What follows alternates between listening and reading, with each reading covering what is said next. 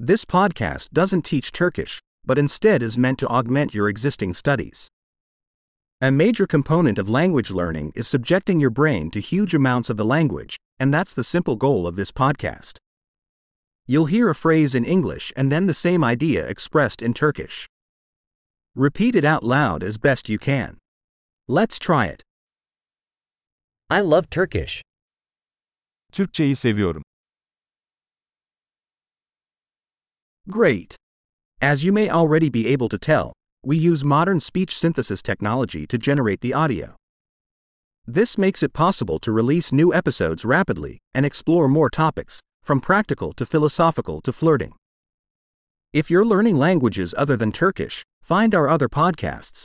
The name is just like Istanbul Learning Accelerator but with the other language name. Happy language learning!